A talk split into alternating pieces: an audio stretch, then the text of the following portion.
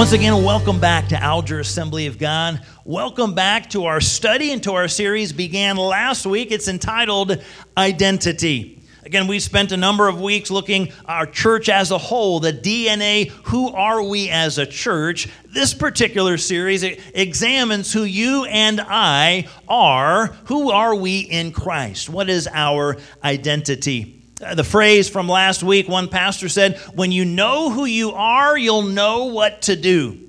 And so last week we looked at the fact that you and I, God's word says we are an ambassador. If we're an ambassador, there's a number of descriptions and definitions of who we are and what we do in Christ. This morning we're going to be looking at the thought from Scripture, Ephesians chapter 2, that you and I in Christ are a masterpiece masterpiece. How many of you have an interest in an intrigue in uh, artwork, some of the art scene? You have experienced some of that. Maybe uh, you've gone through in some of your classes, you've seen some of that. So I'm going to ask you some questions. We're going we're going to test you. We're going to need your help out today. I want to see if you can identify these masterpieces. What are they called? What are they referred to? And who is the artist that did them. So let's take a look at the first masterpiece. It's a little bit small up on the screen, but we, we zoomed in on a portion here on the left. Anybody have an idea of what that is and who did it? Let me just help you out. Okay. Sistine Chapel, Sistine Chapel, painted by Michelangelo. Okay. Yeah, so uh, on the right, really, really from your perspective, kind of tiny scenes. We, we tried to zoom in. That is uh, the, the portion there. Uh, so let's go to something maybe a little easier, maybe a little harder. This is a, a sculpture. Yes, the thinker. Anybody know who sculpted that? Yes, good job, Rodin. So we've got Sistine Chapel by Michelangelo. We've got The Thinker by Rodin. And then this one I'm sure you will get. This masterpiece is The Mona Lisa by? Oh, very good. Masterpieces. Now, each of these works and there's a whole bunch of others. There's a lot of artists and a lot of you know individuals who sculpt. Many many pieces would probably be referred to as a masterpiece. There's things from vincent van gogh and just so many other pieces. As we take a look ephesians chapter 2 uh, we're going to see some bad news and we're going to see some good news. The bad news unfortunately is paul writes a description of you and me who we are without Christ. And it's not pretty. Without Christ, we're defined. But the good news at the very end of our passage is that in Christ, you and I are God's masterpiece. Maybe not quite like a Mona Lisa, maybe not quite like the thinker, maybe not quite like the Sistine Chapel, but God has created you and I as a masterpiece. So take a look. Ephesians chapter 2, beginning in verse 1, Paul begins to share what you and I were. Everybody say what we were. What we were. Were. Past tense, he says, verse 1 As for you, you were. You were dead in your transgressions and sins in which you used to live when you followed the ways of this world and of the ruler of the kingdom of the air, the Spirit now at work in those who are disobedient. All of us also lived among them at one time, gratifying the cravings of our flesh, following its desires and thoughts. Like the rest, we were by nature deserving of wrath. So, what we were, he says, we were dead in our transgressions. We were dead in our sins. We were an object, or by nature, deserving of wrath. But then he shifts and says, Here's what you and I are currently in Christ because of what Christ has done. He says in verse 4 But because of his great love for us, God, who is rich in mercy, now, some of the versions, some of the translations put those two powerful words together, two short little words together, and say, But God. You were dead in your transgressions, but God. You were dead in your sins, but God.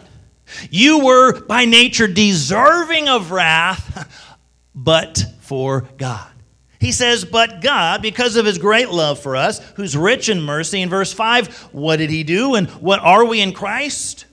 He made us alive with Christ, even when we were dead in transgressions. It is by grace you have been saved. Verse 6 God raised us up with Christ and seated us with him in the heavenly realms in Christ Jesus in order that in the coming ages he might show the incomparable riches of his grace, expressed in the kindness to us in Christ Jesus. So he says, here's what you were dead in transgressions, dead in sins, deserving of wrath. But where are you and I now in Christ? God's made us alive, He saved us, raised us up, and seated us with Him. That's where we are right now. And then he says, Well, let me, let me tell you how you got there. How did you and I go from being dead in our sins to being alive in Christ? Verse 8 through 10, he says, It is by grace you have been saved through faith, and this is not from yourselves, it is the gift of God. Everybody say, gift of God. It's not from you, it's the gift of God. Verse 9, not by works, so that no one can boast. For we are God's masterpiece. Some versions or translations would say, we are his workmanship, his craftsmanship. Created in Christ Jesus to do good works, which God prepared in advance for us to do. Paul says, listen, you and I can't take credit for it. It's by grace you're saved through faith. Now, you've seen perhaps this kind of ad for the military. This is, in fact, for the Marines. It says, Our title is Earned, Never Given. Now, that sounds good for the Marines, right? We're going to earn this title of a Marine. It's the exact opposite in Christ. It is given in Christ and never earned. You and I can't earn salvation. He says it's by grace you're saved through faith. It's not from yourselves. It's not how awesome you are in and of yourself. It's by grace. But again, verse 10, he says, We are God's masterpiece. So this morning, let's take a look at the, the definition of what, in fact, is a masterpiece. First of all, as a masterpiece, know that you and I are a work in progress. a work in progress. He says, We are God's masterpiece. We're His workmanship, His craftsmanship. Uh, you might call it a piece of work. Turn to somebody near you, give them the biggest smile you can, and just say, You're a piece of work. Now, when you and I hear that, sometimes it's not always in the most positive light because sometimes we say that because we mean, wow, you got a whole lot going on. You're a piece of work. But in Scripture, as a masterpiece, of his workmanship, he is creating and crafting us. We are a work in progress. The awesome thing is, there's some incredible and instantaneous, immediate change when God comes into our heart and into our life. I'm thankful for that. But then there's that continual day by day workmanship, a work in progress as his masterpiece. You ever watched an artist working on a project? Or maybe you yourself in school, you had a project in art class, right? And you've got this canvas or you've got this board, whatever it is, and you, you kind of sketch out maybe maybe as simple as a pencil.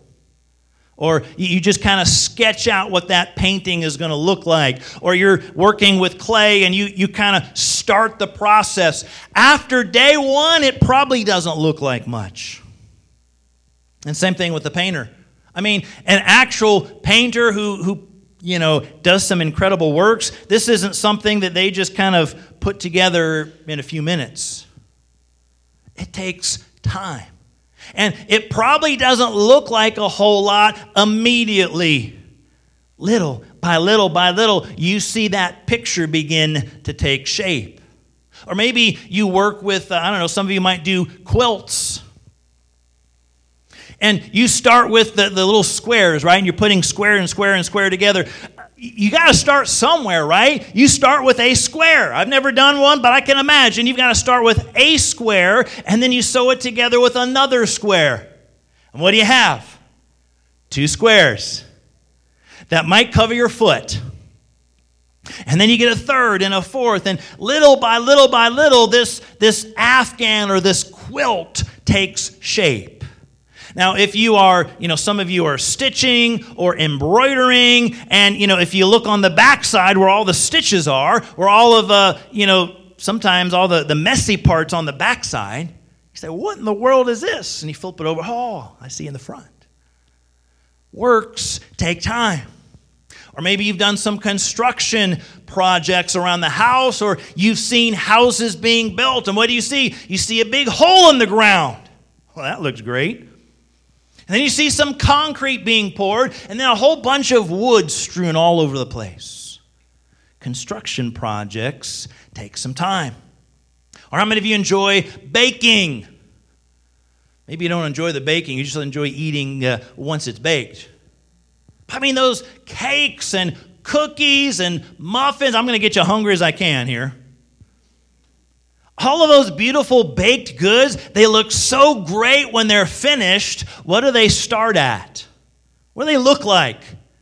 A pack of eggs, a whole mess of flour, you know, a bunch of little this and a bunch of little that, some baking soda, a little bit of this, a little bit of that. You look at these ingredients on the counter, doesn't look like much put it together, stir it up, bake it, put some frosting or icing or whatnot on that, and you see there's a work in progress. In a sense, a little bit like you and I.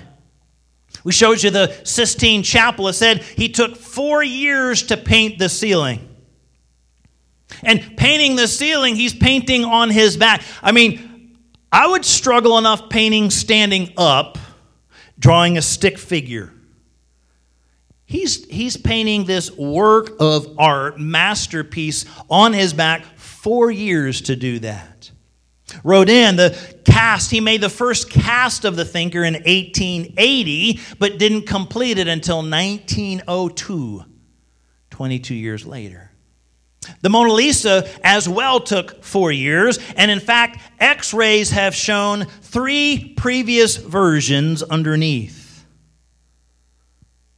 perhaps multiple tries or attempts. Masterpiece is a work in progress. You and I are a masterpiece, not because of who we are, but because of what Jesus Christ has done. So there's this immediate change, this immediate transformation. We're a masterpiece, yet we're still a work in progress as God's working on you and God's working on me. Paul writes, that we were created. These are all the things that we were, and he uses those past tense verbs, but he says we are, present tense, we are his masterpiece. It, indicates that continuing action. We are and we continue to be his masterpiece. We don't instantly become everything God intends us to be eventually. There's an immediate change, and then there's that day by day process of transforming. He molds and shapes us into who and what He desires to become. Sometimes it's maybe a brushstroke at a time, sometimes it gets the chisel out, like Rodin and the Thinker. Chiseling away all of the things that ought not to be there in that masterpiece. Paul writes in very next book of the Bible that we have in Philippians chapter 1 verse 6, he who began a good work in you will be faithful to complete it. He began it. He started that process. It's a work in progress. You and I, we're a work in progress. As we've said one to another, oftentimes a piece of work. But sometimes we struggle. Sometimes we struggle, maybe you have, maybe I have, we struggle with impatience. Anybody been there? Impatience. Sometimes we forget we're a work in progress. We forget that God's still working on us, and we just want to be ready and grown spiritually. It's a work in progress. And sometimes, if we're not careful, we can be impatient. Sometimes, if we're not careful when it comes to others, we can get critical. Because we want people to be patient with us because we're a work in progress, but sometimes we can be a little critical of others because they're a work in progress as well. Patience is needed. What's the old phrase? Be patient, God's not finished with me yet. Or the old song of the church, He's still working on me to make me what I ought to be, right? Either way, it indicates, it reminds us yes, we're a masterpiece in Christ, but we're a work in progress. The good news is the work that God needs to do in you, it's the same work He needs to do in others. There's this process of growing and being stretched sometimes. You're a masterpiece. Whether you consider that to be the painting, whether you consider that to be the sculpture, you're a work of art, but you're a masterpiece in progress, a work in progress. Secondly, when we look at the fact that God has called us, and through Paul, he's written about us being a masterpiece, it's not just that we're a work in progress. Secondly, we're created for a purpose. He says, You or we, as he writes, are God's masterpiece, created in Christ Jesus to do good works. Created in Christ Jesus. If you look throughout the, the book of Ephesians, you'll see that phrase, in Christ or in Jesus, or similar terms time and time again. In fact, jot it down maybe as a note in, in your notes or in your Bible and just begin reading through the book of Ephesians and see highlight, underline, circle. How many times do you see that? In Christ, in Jesus, in Christ Jesus. He leaves no doubt who we are and what takes place. It's not because of us, it's because who we are in. We are in Christ. The gift, the talent, the personality, our, our makeup, all of who we are, we're created to bring honor and to bring glory to Him. It's not about pointing everybody to us. We're created in Christ Jesus to do good works. There's a purpose.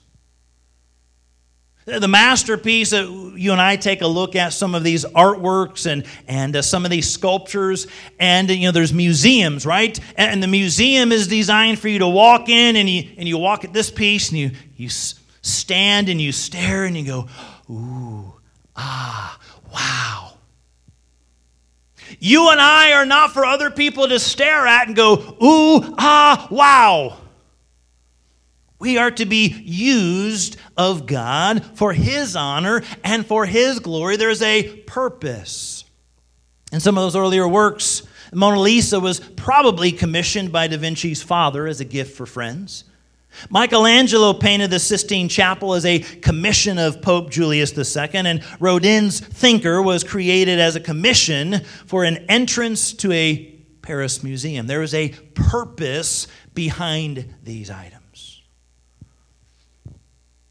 Uh, this word that we have translated masterpiece could also be translated as a beautiful poem, to be a poetic declaration before the Lord. Some also would translate that as tapestry, kind of a coming together, if you would, as a masterpiece. But it's not just so that someone can look at your life and say, wow, there should be a purpose as we are used of God for His honor, for His glory. He says, created in Christ Jesus to do good works. That's the purpose of our creation. Now, understand the distinction. We are not saved by our good works, but are saved for or to do good works. He says, We're not saved by our works. You and I can't do enough good things to earn our way in. Now, we can do some good things. And, and if you had a little punch card, you know, you can go to different places and, and you go to the gas station, and after so many punches, you get a free coffee. Certain, certain restaurants, you go so many times, you get so many punches, you get a free meal. So you can kind of earn a free coffee because of what you've purchased. You can earn a free meal based on what you've bought. You and I can't earn our way into heaven based on what we do.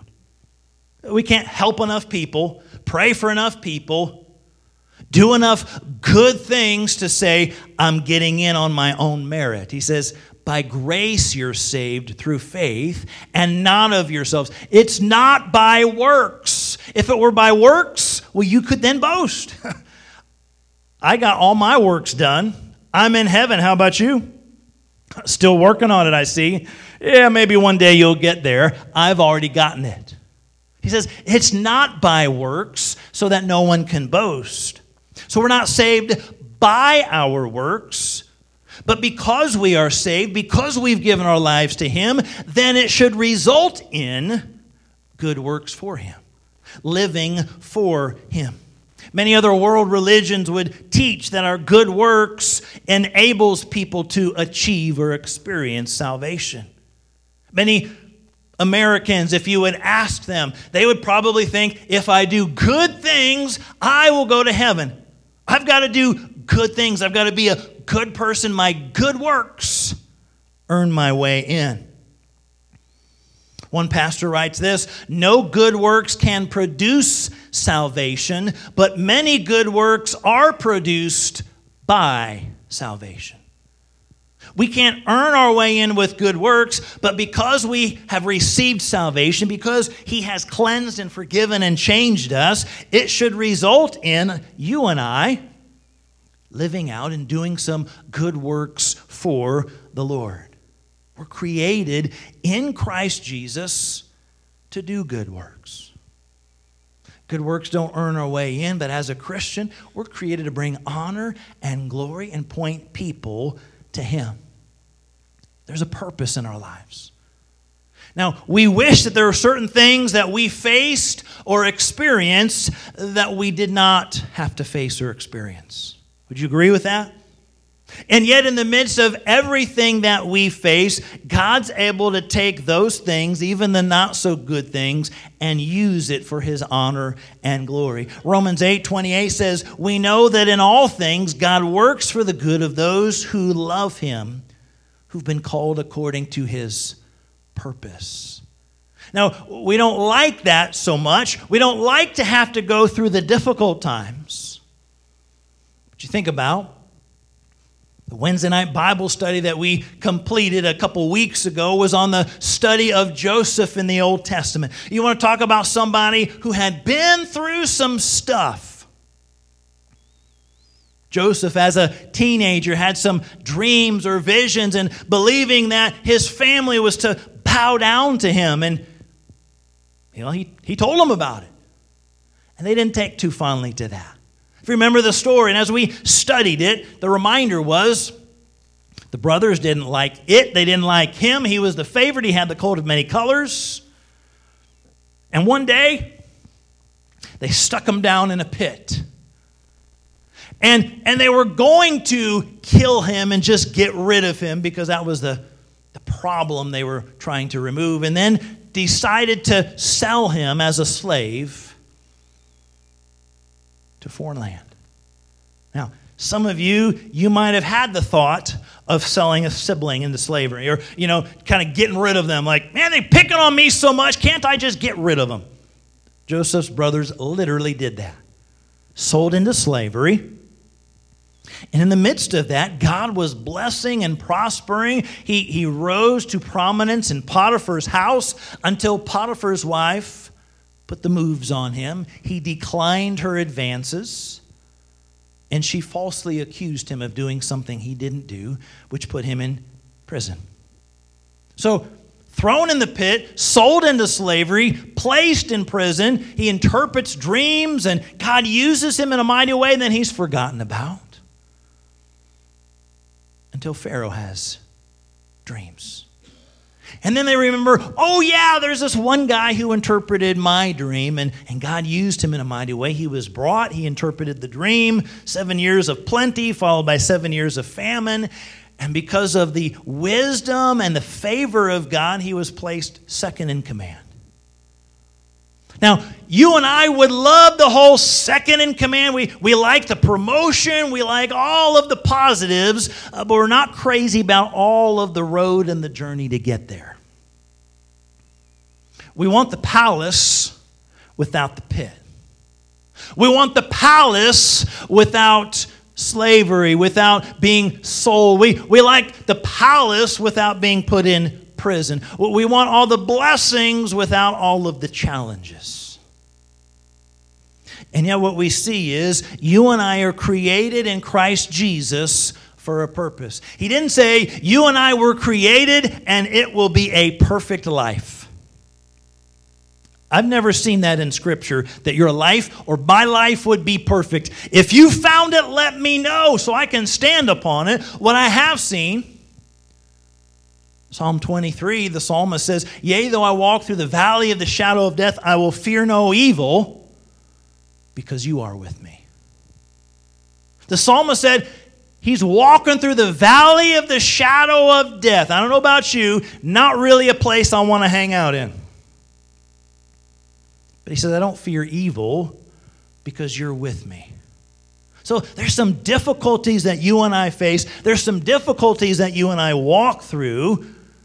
But God's able to take that, even those difficulties, and use them to bring about his purposes. Doesn't mean he causes all of that, but he can take even the bad things you and I face and use them for his purpose. In fact, what Joseph told his brothers, he said, You meant for evil, God meant it for good. As we discussed that over the number of weeks, certainly the challenges is uh, we were saying, we're not sure that we could say that. Some of us, you know, we might really want to just, man, you know, rub our brothers' faces in the fact that we were right. And he took the high road. He struggled a little bit, maybe early on, in how he connected and interacted with those brothers. But ultimately, he said, What you did. You put me in the pit. You sold me into slavery. You meant it for evil. You know, you were, you were really mad. You were upset because dad liked me the best, and I had that fancy coat many colors. What you did, you meant for evil. But God went ahead and he meant it for good. There's a plan and there is a purpose in my life. I had the dream as a young boy, and now God's brought this to pass. So, you and I were a masterpiece. There's multiple levels, potentially, the x rays showed under the Mona Lisa. But that top coat, that top layer, that's what we see, and we say, wow, look at this masterpiece. Sometimes it's a struggle to get through the difficulties, but God is with us. So, masterpiece. Understand we are a work in progress. Understand we're created for a purpose. Third and finally, as a masterpiece, know that we have been planned in advance. He says, We're the masterpiece, created in Christ Jesus to do good works. And the end of verse 10 says, Which God prepared in advance for us to do. Plan and a purpose in advance. In, in a sense, it's kind of like God's got a blueprint for your life.